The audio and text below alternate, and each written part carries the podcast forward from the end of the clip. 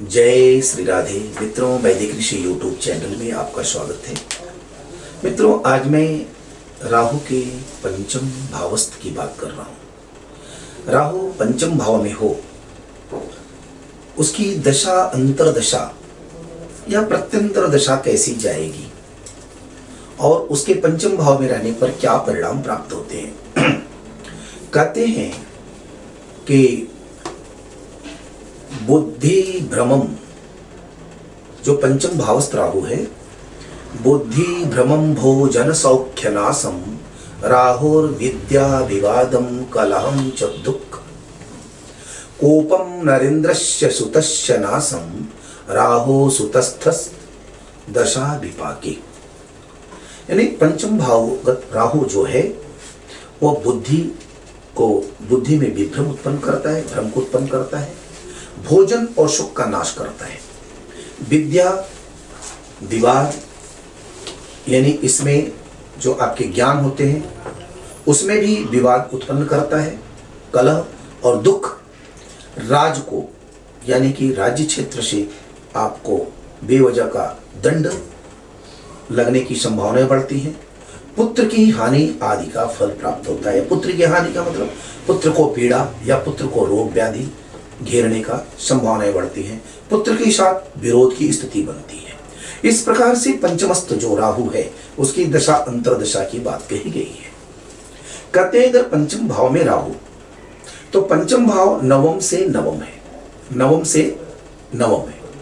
अतः यहाँ स्थित राहु जातक के सौभाग्यशाली होने में समस्याएँ उत्पन्न करता है और संतान से परेशानियाँ देता है। संतान के साथ विरोध की स्थिति तैयार होती है। शुभ ग्रहों के साथ अगर हो या शुभ राशि में अथवा राजयोगादि कारक ग्रहों के साथ हो तो निश्चित याद रखें कि यह राहु आपको राजयोग भी देगा।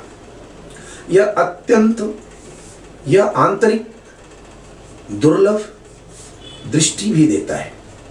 व्यक्ति के अंदर जिस चीज़ को समझने की क्षमता किसी में नहीं होती यह पंचमस्थ राहु उस चीज़ के भाव को समझने के लिए प्रेरणा भी देता है।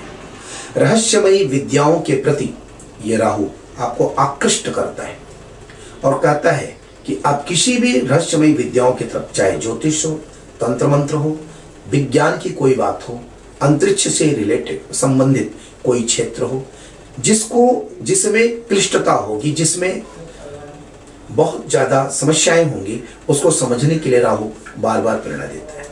बस पंचमस्त राहु के लिए एक ही समस्या होती है कि व्यक्ति की हैंड राइटिंग बहुत अच्छी नहीं बनती।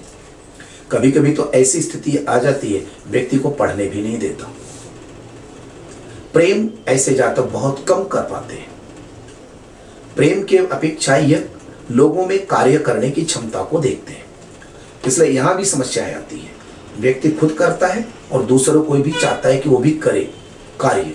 अन्यथा बैठ करके समय न पास करे। इस प्रकार से जब पंचमस्थ राहु आपको जो पीछे हमने बताया हुआ है, उसमें अध्ययन करते हुए आप पंचमस्थ राहु की दशा, अंतरदशा के द्वारा आप इसे समझ सकते हैं।